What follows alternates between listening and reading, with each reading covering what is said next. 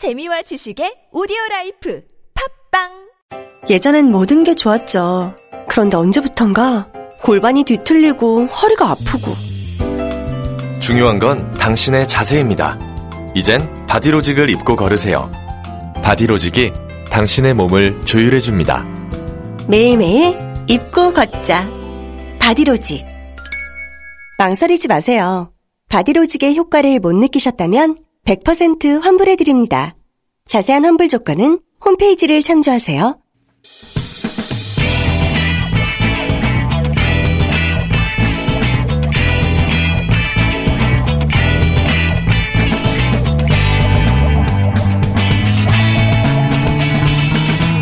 김어준의 뉴스 공장.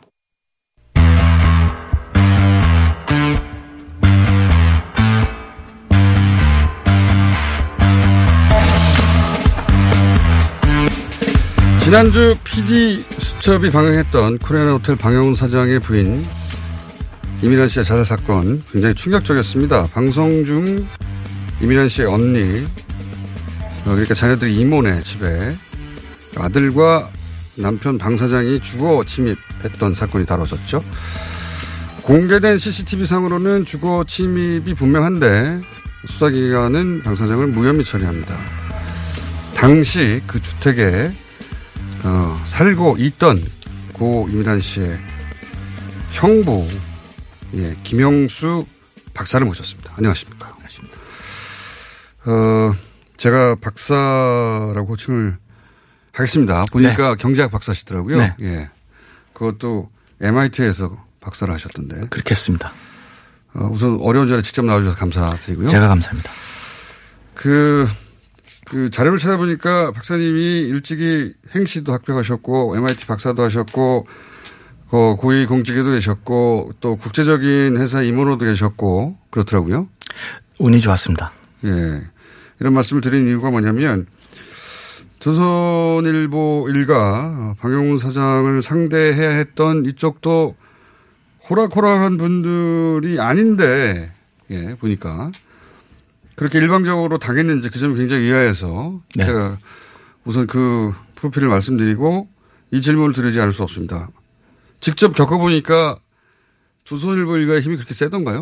저는 세다고 생각하지 않습니다. 그래요? 사람들이 어 두려워하지 않아야 될 것을 두려워하고 있다고 저는 생각합니다. 아, 두려워해서 그런 것이다. 네. 막연히 두려워하는 거지. 저는 그 사람들의 힘이 그렇게 세지 않다고 생각합니다. 실제로는 세지 않은데. 저는 세지 않다고 생각합니다. 근데 이제 그 방송에도 나왔지만 이혼 소송을 하려고 변호사를 찾는데 구하기가 어려웠다면서요. 그러니까 네. 그런 두려워하는 사람들이 많은 거죠. 굉장히 많았습니다. 심지어는 변호사를 만났는데 예. 자기네들한테 와서 상담한 그 자료도 없애달라고 당부당부했습니다. 상담 사실 자체도 숨겨달라. 네. 어, 그 정도군요. 그러니까 그들이 세다기보다는 그들이 셀 거라고 생각하고 두려운 사람이 많다. 네. 어, 자, 그럼 여기서부터 시작해볼까요. 직접 그 주거 침입 사건이 있었을 때 당시에 집에 계셨다고요? 있었습니다. 당사자시니까. 근데 이제 방송을 보면 큰아들과 방영 사장이 한밤 중에 이제 큰 돌하고 이제 얼음 도끼라고 하는 지팡이를 들고 소란을 피우는데 어, 당시 상황을 좀 설명해 주십시오. 어떤 상황이었는지. 상황이라기보다는 놀랬죠, 뭐. 그 갑자기. 저희는 자고 있었고, 예. 그 저희 집이 상당히 큽니다. 그리고 그 옆에 공사가 자주 있었고, 예. 그래서 쾅쾅쾅 소리는 났지만은 예. 그게 사실은 문에서 나는 소리인지 아니 옆 공사장에서 나는 소리인지 어 1시 정도에 저희는 자고 있었기 때문에 소리만 나고 있었던 것만 알았습니다. 그래서 어 아침에 일어나 봐서 예. 그 문을 열어보니까 거기가 다 난장판이 돼 있고 음. 그래서 CCTV를 켜보고 그때 깜짝 놀랐습니다.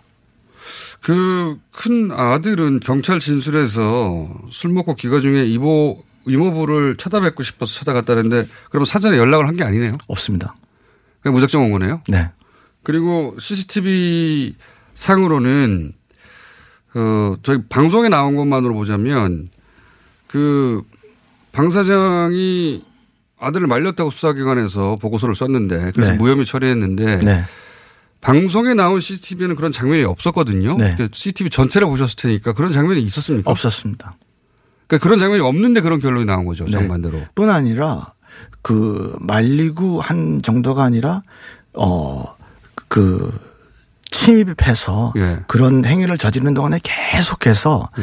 그 집에 모여있던 형제들하고 통화를 하는 어, 기억이 어. 계속 나옵니다. 어. 그래서 어 그리고 그 보시면 알겠지만은 신발을 신지 않고 있습니다. 예. 그 어, 아들이? 큰아들이 예, 왜 신발을 신지 않고 왔을까요? 모르겠습니다. 저는 뭐 어, 환각 상태였다고 생각을 한. 술 마셔서 취해서 네, 그런 건가요? 네, 네. 네. 술 마실 때 뭐 신발을 벗는 데서 마셨는지 모르겠습니다. 근데 그, 어, 그런 장면이 계속 있었고. 그러니까 말리는 장면 같은 건 없다는 거죠. 없습니다. 우리가 못 본 게 아니라 아예 없는 거죠. 네, 그렇게 하고 오히려, 어, 방영훈 사장이, 어, 아들의 앞장을 쓰죠. 네. 어, 그리고, 어, 말리러 올 적에, 어, 뭐, 아들이 무서워서 아들을 도끼로, 화- 어, 도끼를 들고 말리러 왔겠습니까?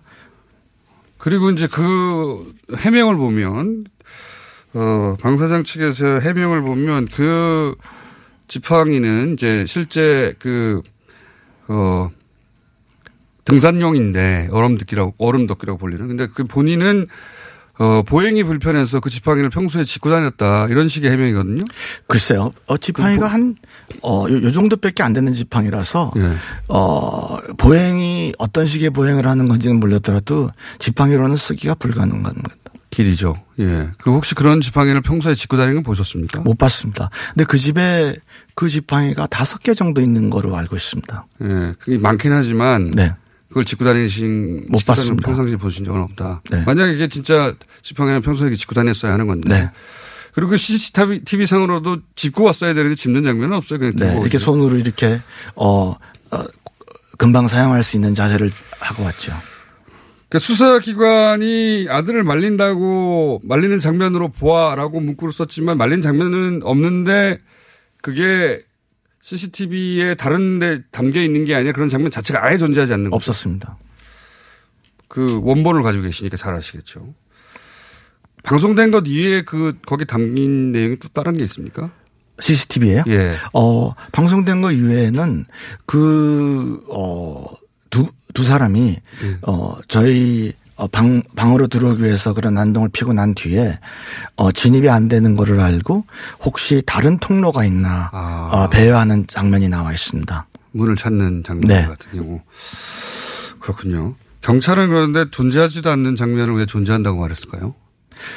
그 용산 경찰서인데, 예.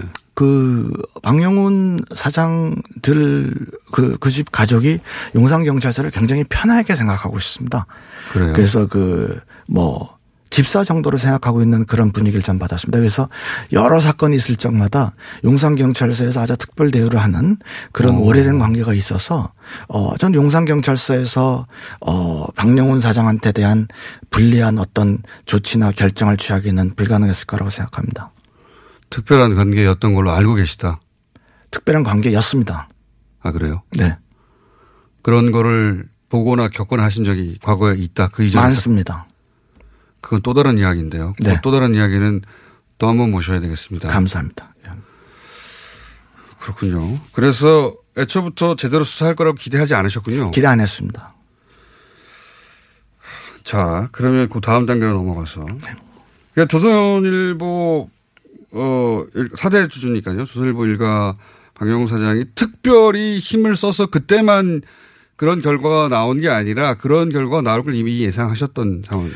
네, 그, 뭐, 저, 서정문 PD께서 말씀하시다 보니까. 알아서, 알아서. 알아서. 그렇게 했다. 그렇게 얘기를 하셨는데 예. 그게 아니라 예. 어 전문적으로 어 박영훈 씨 일가를 어 도와주는 예. 집사라 그럴까요? 어 장학생이라 그럴까요? 예. 네, 그런 분들이 몇 분 계신 걸로 알고 있습니다. 그래요. 네. 그렇게 알고 계시다. 네. 그 또 다른 이야기거리네요. 그건 저희가 다시 한번 모시기로 하고 오늘은 요 사건만 일단 집중해 보겠습니다. 그 PD 수첩을 보면 많은 분들이 충격을 받았던 것이 이제 가족 간의 금전 문제가 이제 거론됐는데 네. 이제 금전 문제까지는 가족 간의 드문 일은 아닙니다. 네. 그런데 이제 정말 드문 일이 뭐냐면 금전 문제로 그것도 이제 형편이 아주 넉넉한 집안이잖아요, 거기가. 네. 그 자녀들이 생모를 지하에 감금했다, 폭행했다, 강제 입원 시도를 했다. 이런 사실들이 굉장히 충격적이었거든요. 일반인들이 보기에. 끔찍하죠.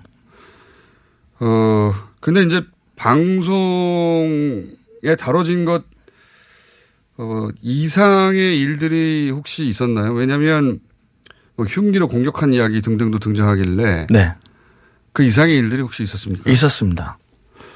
예를 예, 들어서 예 를 들면요? 예를 들어서 방송에는 등장하지 않았지만은 후두부에 어 도끼로 어, 두 두 번 정도의 상처가 있었고 후더부예요? 네 후두부에 날카로운 흉기로 때리는 흔적이 있었어요? 어그 흉기가 뭔지는 어 지금 아직까지 밝혀지진 않았는데 예. 두번 정도 5cm에서 6cm 정도 되는 두 번의 상처가 있었고 두부에 상처가 네 있었다. 손가락에 어 방어상이라고 합니까 왜 바- 이게 흉기를 누가 공격할 때 막을 적에 부러지는 그렇 그렇죠. 네네.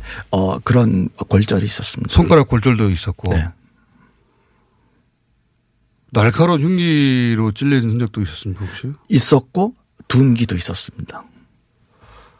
어, 그거는 피디수첩이 따로 자세히 다루진 않았는데 피디수첩이 알고 계시었습니다. 알고 있었는데 다루진 않았군요. 네. 가족 간에는 알고 있었고요. 네. 그러니까 심한 폭행이 계속 있었던 거네요. 네. 근데 이제 그 반론으로 방 사장 측의 반론으로 고인의 몸에 난 상처는 구급대원들이 이송 과정에서 발생한 것이라고 해명 자료를 냈던데 네. 재반론을 하신다면요? 뭐 재발론 할 것도 없습니다. 원래는 그 친구들이 예. 그렇게 얘기를 했던 것이 아니라 그 상처가 예. 제 처, 그러니까 고인의 언니가 예. 어, 입힌 거라고 주장을 했었습니다. 아 처음에 그렇게 주장했습니다. 네. 그런 다음에서 저희가 빙긋이 한참 그렇게 주장하고 한참 놔두다가 예. 그때 사실은 언니가 예. 제 차가 카나다에 있었는데 그랬더니 어. 뭐제 저 같으면 상당히 부끄러워할 텐데 그 뒤로는 그 어, 구급차 어, 그 그분들이 상처를 입혔다고 주장을 바꿨습니다. 구급대원들이 뭐 머리에 날카로운 혹은 손가락 부러뜨린다든가 멍을 낸다든가 이거는 아, 어, 안 머리 상처하고 손가락 그 골절은 그 전에 일어난 그. 이전에 일어난 네, 네. 그, 어, 그 8월, 2016년 8월 22일, 그건 전신에 피멍이 든 그, 어, 이제 그, 그 상처를 말하는 겁니다. 전신의 피멍. 거기 그, 어, 고인의 사진이 나오는 거는 법정에서도 가렸더라고요. 그 판사님한테도 못 보게 가렸더라고요. 어. 그런데 옷 속에 상처가 더 많았었습니다. 그, 그 말씀을 하시니까 그 방송에서 이제 그 장례를 외가에 알리지 않고 네. 어, 그래서 그 미란 씨 친정 쪽에서는 장례 하는 줄 모른 채 지나갔다고 방송에 나오던데 사실 몰랐습니다.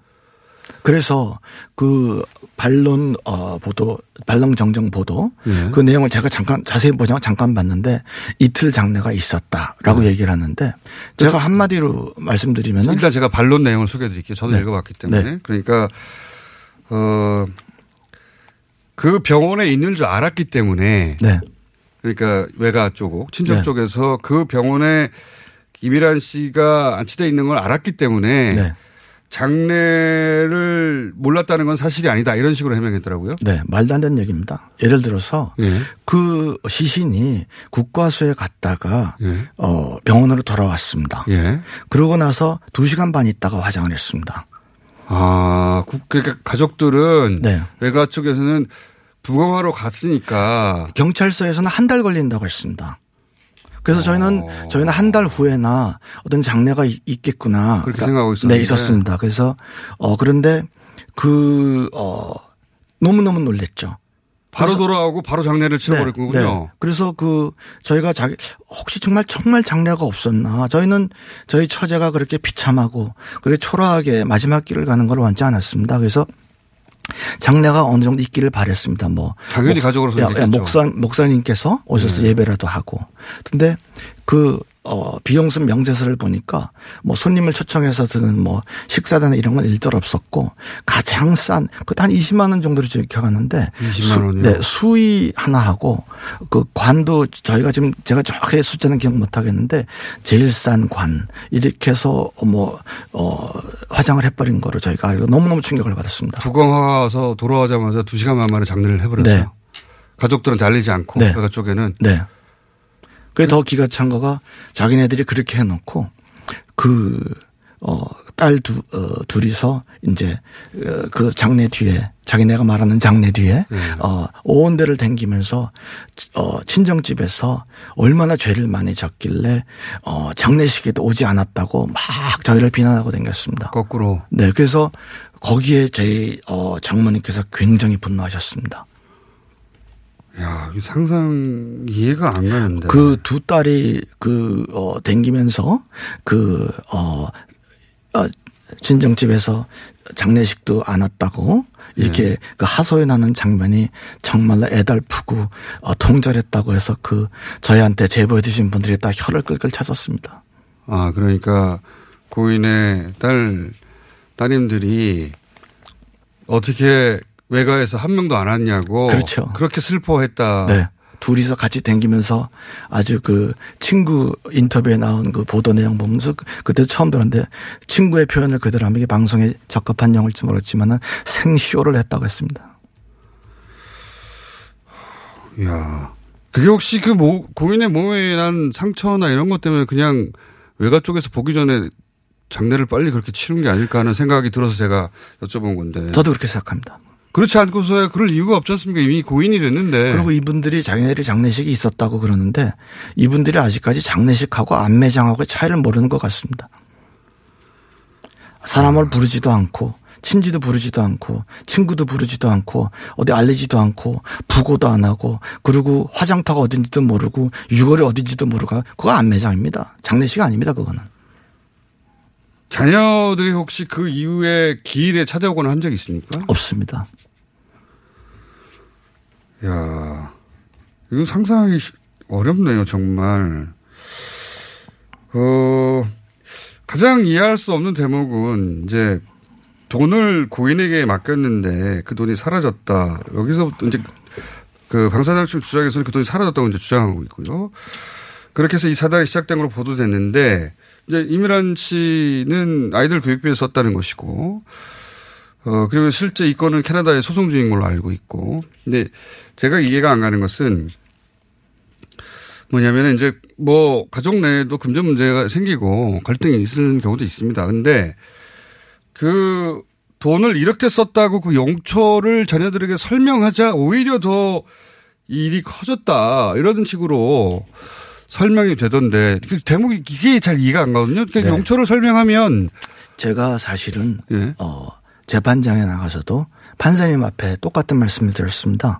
제가 평생의 큰 실수를 제가 그때 했습니다. 예. 저는 당연히 형부로서 예. 저희랑 굉장히 처자랑 가까웠습니다. 그래서 형부로서 야 너 그 저 어, 남편이 그렇게 그 돈 가지고 그렇게 너를 어? 폭행을 하고 욕을 하고 애들도 엄마가 도둑년이라고 막 그러는데 아 정말 그그 그, 그러는데 도둑년 제가 지금 방송에 적합하장에서 도둑년이 이제 시작하는 말입니다. 그래서 아, 그, 그건 약과예요? 네.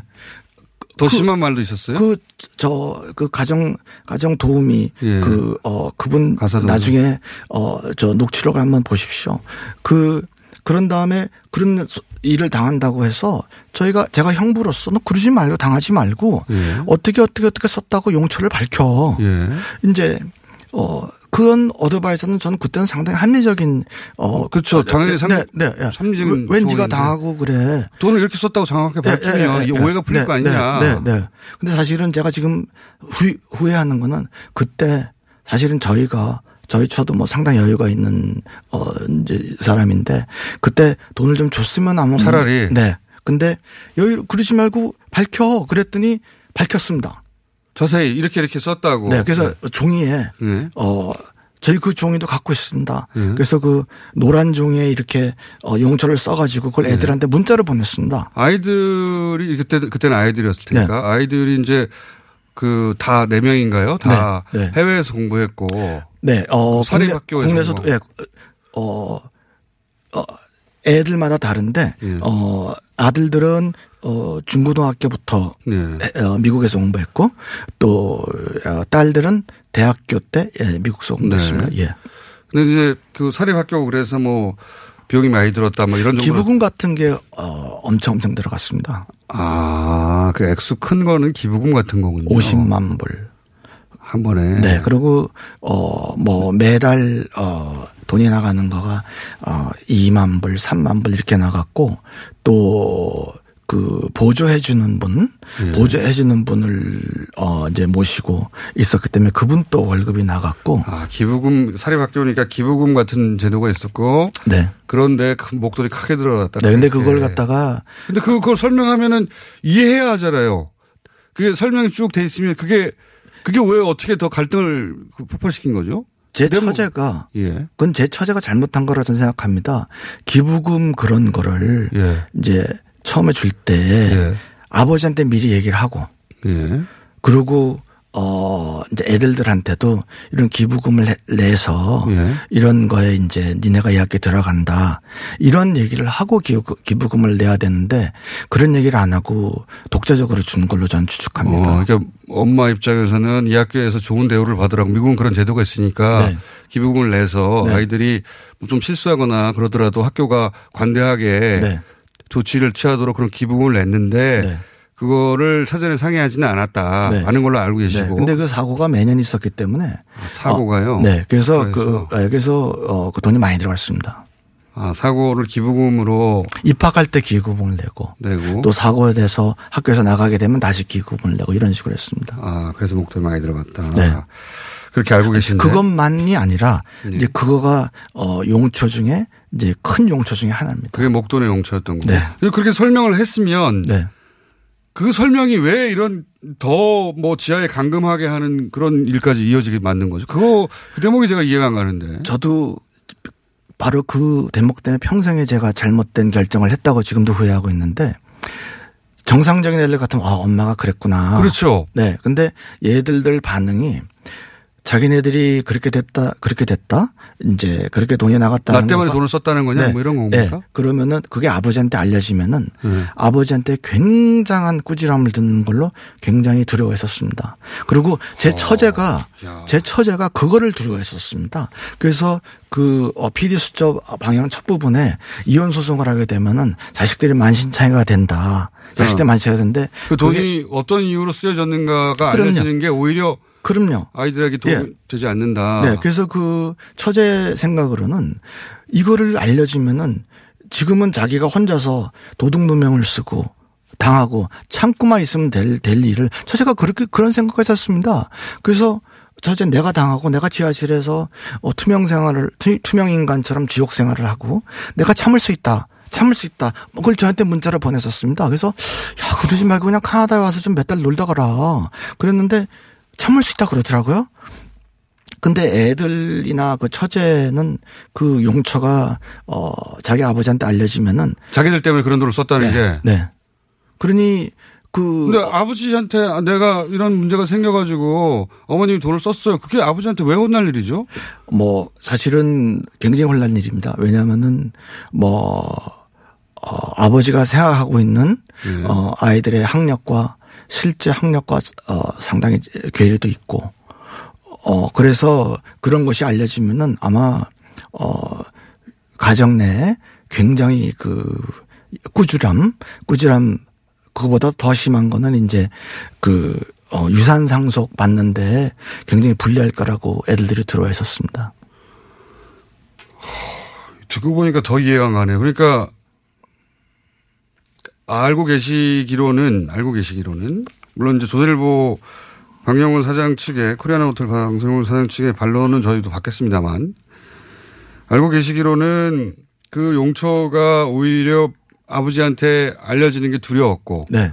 그 돈이 자신들 때문에 쓰여졌다는 게 알려지는 게 두려웠고 그래서 자녀들은 그걸 아예 부인하고 네. 그 책임을 다 그냥 엄마한테 떠넘기고 떠넘겼을 뿐 아니라 어머니한테 어 입을 다물고 조용히 밖에 나가서 사라지라고 압력을 넣, 넣습니다. 그래서 그 이런 건 자기들 잘못이 드러날까봐. 전 잘못이라고 생각하지 않는 것 같습니다. 물론 잘못이 아니죠. 어머니는 아이들을 위해 쓴 거니까. 네. 예. 근데 근데 아이들 입장에 그걸 잘못이라고 생각하고. 아이들도 잘못이라고 생각하지 않는 것 같습니다. 그. 그래서 제 처제가 이건 좀 너무한 거 아니야? 음. 하면서 문자를 남긴 게 저한테 왔습니다. 내가 애들들한테 그렇게 희생적으로 했는데 애들들이 나한테 이렇게 나가서 사라지라고 그러는 건 너무한 거 아니야? 하면서 말도 안 되는 거죠. 너무한 게. 아니라. 혹시 그 고 이민환 씨가 이런 일들을 관련해서 중간중간에 문자 외에도 여러 가지 뭐 기록의 내용을 남긴 게 있습니까? 굉장히 많습니다. 아, 그래요? 그러니까 이게 이제 추정이 아니라 남긴 이야기들이 있군요. 일부 일부를 보고 있는 거라고 저는 생각합니다. 아, 보도된 건 일부에 불과합니까? 네. 그, 이, 저, 이미란, 어, 제 처제가 진짜로 착한, 어, 저, 여자입니다. 그래서 그걸 감추기 위해서 애들들의 춤은 이런 걸 감추기 위해서 우리가 상상하는 이상으로 어 노력을 했습니다. 그래서 저희가 알고 있는 저에게 남아 있는 기록이 사실 실제로 벌어진 일의 지극히 일부라고 저는 생각하고 있습니다. 그러니까 방송된 것은 기록에 남긴 것의 일부에 불과하고 네. 그 남겨진 것도 실제보다 훨씬 더 적은 것이다. 네. 가령 예를 들어서 예. 거- 그 집에 그 조그만 금고가 있었습니다. 거기에 네. 그뭐 어디서 비자금이 들어왔는지 국권 만 원짜리가 잔뜩 있는 금고가 있었는데 그 금고에서 돈이 없어졌다고 야단이 났었습니다. 그래서 네. 거기 가정부 또 기사들 갖다가 막 거짓말 탐지기를 여러 번씩 하고 그런 일이 있었는데 제 처제가 그, 어, 누명을 뒤집어 썼습니다.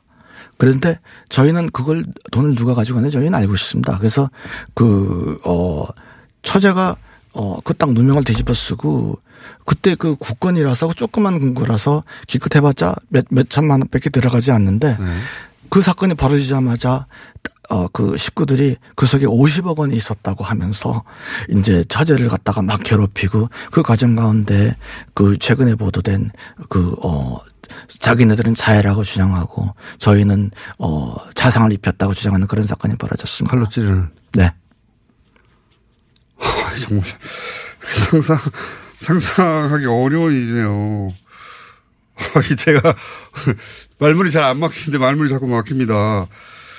보도된 게 100분의 1이고, 이게 뭐 하여튼 일부에 불과하고, 기록에 남긴 건 더 많고, 그 기록도 아주 일부에 불과할 거라고 말씀하시는 건데, 근데 이제 이런 감금과 그 자녀들의 외면이 있었던 것은 자녀들이 그 아버지한테 잘못 보일까봐 그런 것이고, 네. 혹시 혹시 자기들이 유산 상속 과정에서 불이익을 당하지 않을까봐. 그러면 거꾸로 아버지가 어 예를 들어 서 그런 얘기를 했다는 거 아닙니까? 너희들 이렇게 하면 내 유산 안 간다든가. 왜냐하면 그런 걸 자네들이 혼자 상상한다는 게 말이 안 되잖아요. 그런 말을 자주 합니다. 아 그래요? 네. 그, 어, 뭐, 어떤 표현을 쓰냐면 너는 아웃이야. 뭐 이런 얘기를 자주 합니다. 그래서 사실은 그것 때문에 제 처자가 굉장히 괴로워했습니다. 너는 유산 상속에서 아웃이야. 유선 상속보담도 너는 아웃이야. 너는 표현은 그냥 네, 너는 아웃이야. 그런 얘기를 그래서 그 그런 얘기를 할 때마다 제 처제가 굉장히 괴로워하면서 어. 더 애들들을 더 애들들의 허물을 에, 어, 덮기 위해서 더 노력했었습니다. 상상하기 어렵습니다. 그 어떻게 앞으로 대응하실 생각이십니까? 피디수첩에 일정 보도가 됐고, 저희는 뭐 대응 지금까지처럼 예 사실 이 문제가 간단히 해결될 수 있는 문제라고 저는 생각합니다. 어떻게 간단하게 해결할 수 있습니까? 장모님한테 와서 예 장모님 제가 잘못했습니다. 저희 장모님 굉장히 좋으신 분입니다. 그러면은 그래 너도 아내를 잃었고 그래 잘 살아라 그걸로 끝날 일입니다. 그런데 이거 원하시는 건 그냥 사과일 뿐이네요. 그러니까 진실을 진실- 알아야죠. 진실. 진, 진실이 있어야지 사과가 되겠죠. 근데 진실을 이렇게 그, 어, 어, 온갖 사람을 협박을 하고 그, 어, 이 사건 가지고 그 자기가 협박받았다고 제보해준 사람이 굉장히 많습니다. 근데 어. 협박한 사람이 어떨 때는 어, 누군가 알지만은 어떤, 어떨 때는 누군지 모르는데 아 그런 제보도 최- 최근에 받았어요. 많이 들었습니다. 근데 그 제가 지금 그 기록을 갖고 있는 한네 네 사람 정도 되는데 어 공통점이 어 아이들 관련으로 협박을 했다 하거든요. 녹취도 있습니다. 지금 소송을 하고 계시고 그러니까 지금 만약에 진솔하게 와서 사과만 한다면 그 그걸로 사건을 종결시키는 게 장모님의 생각이고 저도 그렇게 생각합니다. 그런데 그렇지 않다면 끝까지 소송을 할 다른 선택의 여지가 없겠죠. 오늘은 저희가 준비한 시간이 여기까지인데 여기까지 하고요. 어, 박영훈 사장 측, 어, 용산경찰 측 반론기에 저희 열려 있습니다. 언제든지. 그리고 이제 아까 말씀하신 그 수사기관과 특별한 관계라고 하는 대목은 또 다른 사건이기 때문에 저희가 한 번 더 모셔야 할지도 모르겠습니다. 일단 반론이 올 수 있으니까 반론을 기다려보고요. 그때도 어려운 걸 하셨는데 이미 나오셨으니 어쩔 수 없어요. 근데 이제 이런 생각이 드네요. 워낙 이 사건이 충격적이어서 사실은 형분인데도 불구하고 여기에 깊숙이 이렇게 나서시는 개입하고 개- 나서시는 거군요. 말하자면. 그렇죠. 저희 처가 식구들이 다 얌전한 분들입니다. 그 다 의사고 그리고 어. 그 지금 얘기 들으시는데도 예. 말문이 막히는데 예. 당한 분들은 어떻겠습니까? 그래, 그러 니까요. 예. 그래서 그나마 그나마 그 중에서 충격을 가장 덜 받은 제가 나설 수밖에 없습니다. 그러게 지금 보니까 그 기업의 대표이기시도 하고 참 이런 일에 나서지 않을 지위에 계신 것 같은데 직접 나서셨어요. 어려운 걸음 하셔서 다시 한번 감사드리고요. 오늘 여기까지 하겠습니다. 감사합니다. 감사합니다. 어, 고 이미란 씨의 형부 김용수 박사였습니다. 민수 엄마, 우리의 피부 때문에 고민이야. 밤새 잠도 못 자고 긁어 피가 나도록 긁는다고. 밤마다 자기 몸에 긁어대는 아이 때문에 속상하시죠? 문제는 긁으면 긁을수록 더 긁고 싶다는 건데요. 미친 듯이 가려울 때는 긁지 말고 글루타셀을 뿌려보세요. 특허받은 바이오테크 글루타셀 스프레이로 긁지 않는 편안한 밤을 보내세요. 긁지 말고 뿌리세요, 글루타셀.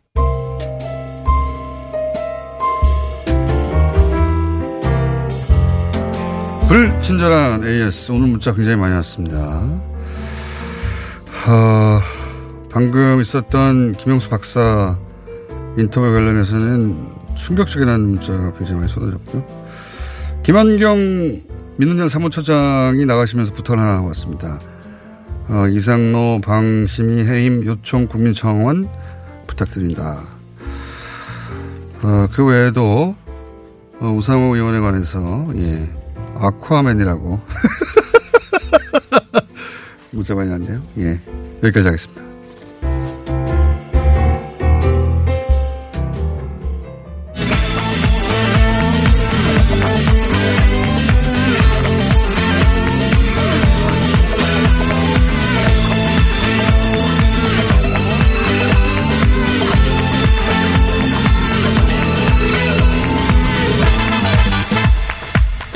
석유 양지열 어, 판사 기자 출신 두 변호사의 난투극 두분 나오셨습니다. 안녕하십니까? 안녕하세요. 네. 안녕하세요.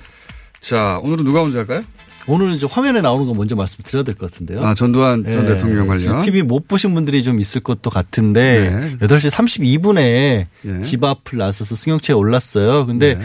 재판이 지난해 5월에 기소가 됐고 지난해 7월 그리고 올해 1월에도 열렸는데 나 무슨. 사건인지 모르시는 분도 많아요. 무슨 사건? 무슨 사건이냐면 전두환이 이제 본인이 회고록을 썼어요. 네. 80년 5월 광주에서 있었던 일에 대해서 회고록을 쓰면서 5월 광주에서 헬리콥터에서 이제 발포가 있었지 않습니까? 조비오 신부님이 헬리콥터가 발포하는 것을 봤다라고 당시 현장에 있었던 조비오 신부님이 증언을 하셨어요. 그렇죠. 헬기 사격이 있었다고. 관계- 관련돼서 그걸 거짓말이라고. 어, 악마의 악마의 거짓말이다. 사탄이라고, 사탄. 사탄이라 그랬어요. 예. 예, 신부님에게 대고 신부님에게 자기가 본 했다. 음. 것에 대해서 얘기했더니 헬기 사격 목격했다. 네. 근데 이제 기- 헬기 사격이 있었다는 것은 여러 차례 검증이 있었고 국립과학수사연구에서도 검증을 했었고 지난해 같은 경우 군 특별위원회에서도 검증을 했었고 네. 현장 사실로 확인됐죠. 사실로 확인이 됐죠. 증언뿐만 아니라 총탄 흔적까지도 남아 있다는 거 아니겠습니까? 지금 오로지 지금 못 밝혀진 것은 누가 그런 발포 명령을 했느냐만 그렇죠. 못 밝혀진 그러니까 상황인데 조비오 신부에 대해서 사탄이라고 한 것에 대해서 이제 사자명예훼손. 그렇습니다. 그게 네. 허위 사실이기 때문에 그러니까 사실을 얘기하는데 거짓말쟁이라고 했으니까 허위 사실이니까 사죄한 명예훼손으로 지난해 5월에 기소가 됐고 7월하고 올해 1월 재판이 열렸는데 열렸는데 알츠마, 알츠하이머가 있어서 그렇죠. 내가 어제 일도 잘 기억을 못 한다. 예, 뭐 예. 이순자 씨 같은 경우는 우리 남편이 양치질만 하루에도 10번씩 한다라고 얘기를 하고 예. 1월에는 독감 걸려서 못 나온다 그랬는데 민주주의의 민주주의 아버지시니까 아버지시니까 내가 어떻게 함부로 움직이냐 이런 얘기를 한 거죠. 네. 그렇다가 법원에서 결국에는 구인장까지 발부를 했어요. 네. 이게 결국 구인장은 5.18 가짜뉴스하고 연결되는 거고. 그렇죠. 그래서 주목을 더 받는 예, 거죠. 그렇죠. 구인장까지 발부해서 오늘은 마지못해 나서겠다고 했는데 8시 32분에 지금 집을 나서는 모습이 TV 카메라에 잡혔는데 멀쩡한데요?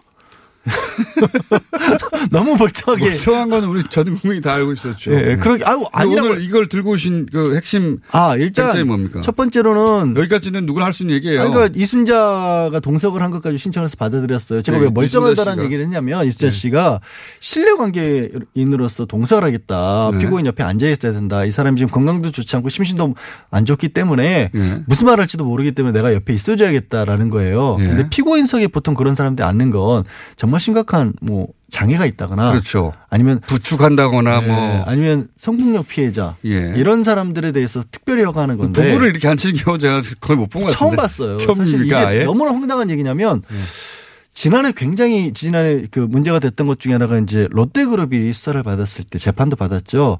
신격고 총괄회장이 아흔의 나이인데도 불구하고 재판에 직접 출석을 했습니다. 예. 재판 출석을 시켰죠 법정에서 예. 재판부에서 시켰고 나서 사실 신격고 총괄회장 같은 경우는 증언을 제대로 못했어요. 여기 어디냐라고 물어보고 그렇죠. 그분이야말로 그분이야말로 예. 그리고 내 회사인데 왜 내 회사에 대해서 뭐라 그러죠 막 소리 지르고 그러는 바람에 네. 실제로 30분 정도 있다 재판에서 나가게 했거든요. 네. 그런 경우라면 정말로 이 사람이 심신미약인지 아니면 수용 능력이 있는지를 따져보기 위해서 혼자 앉히는 게 맞는데 네.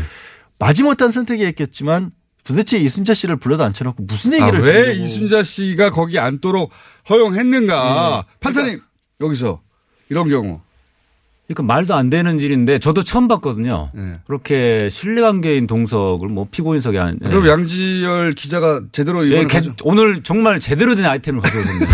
오랜만에 정말 몇 년 만입니까 이거? 지적할 사항이 없어요? 예, 아니 지난번에 늘 지적할 사항은 늘 없었잖아요, 판사님. 그러니까 오늘 워낙 주- 좋은 아이템을 가져왔기 때문에 네. 지난번에 그만큼 제대로 된 아이템이 아니었다라는 거.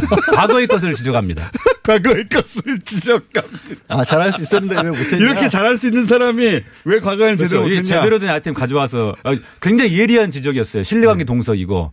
예. 그러면 이제 한 이런 가지 경우 부부를 이렇게 앉히고 이런 경우 저도 처음 봤거든요. 재판하면서. 처음 봤다 그러니까 그러니까 궁금한 게 이런 거예요. 진짜 특별한 경우군요. 저는 이게. 이런 추측을 하거든요.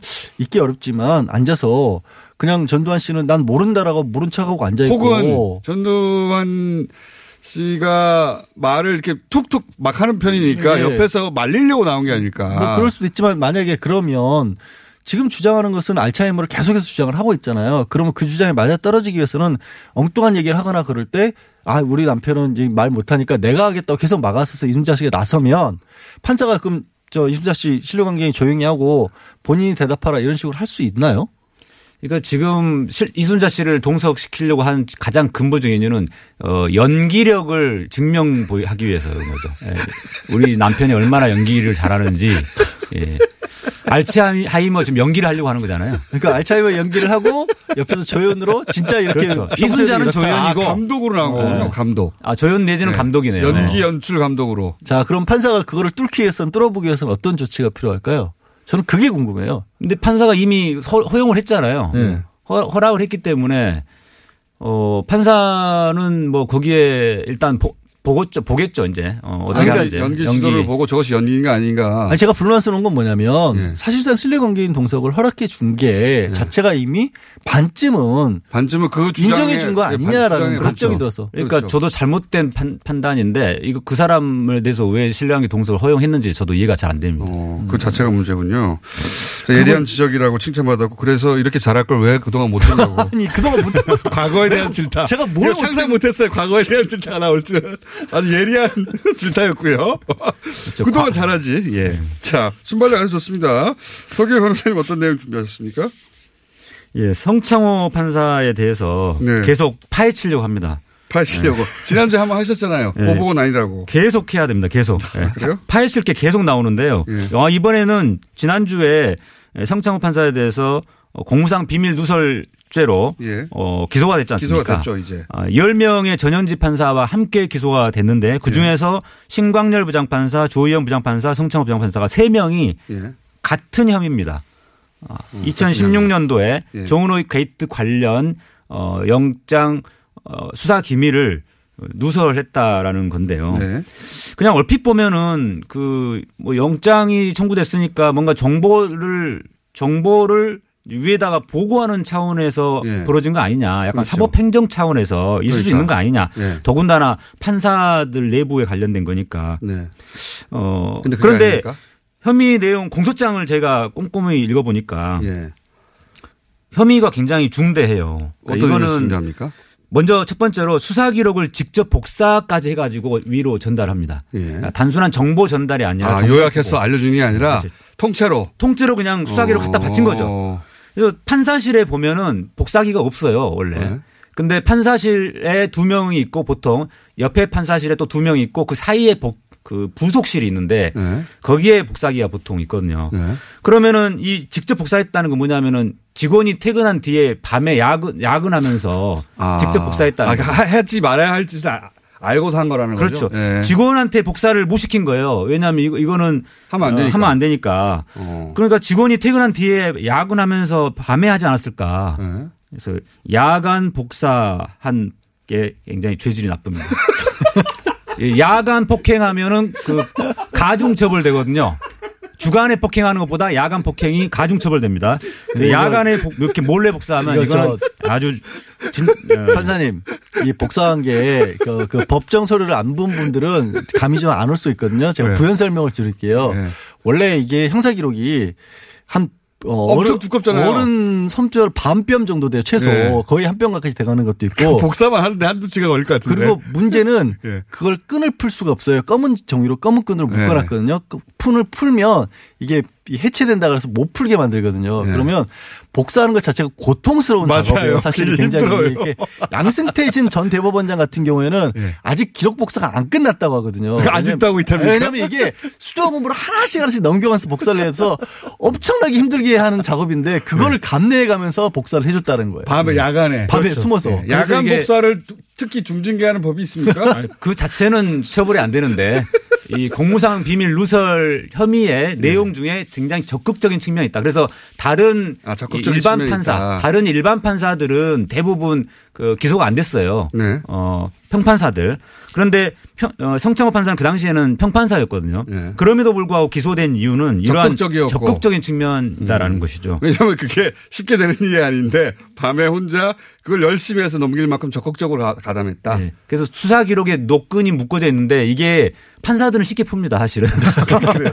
많이 풀었다가 원래 풀면 안 되잖아요. 그거 근데. 아니, 풀면 안 되는 건 아니고 풀었다가 다시 넣을 때 이거를 이 페이지 수가 잘못 끼워지면 안 되기 때문에 하여튼 판사들은 노하우가 있기 때문에 판사들 노하우가 있죠. 그래서 어, 그 다음에 별 것도 아닌 노하우인데 네. 거기에 판사까지 야, 근데 이거 좀 치사한데요? 잠깐만 1분 30초밖에 안 남았어요. 30초 어, 정도 더 하세요. 진행한 30초 정도 더 한 다음에 공격해 주세요. 예. 예.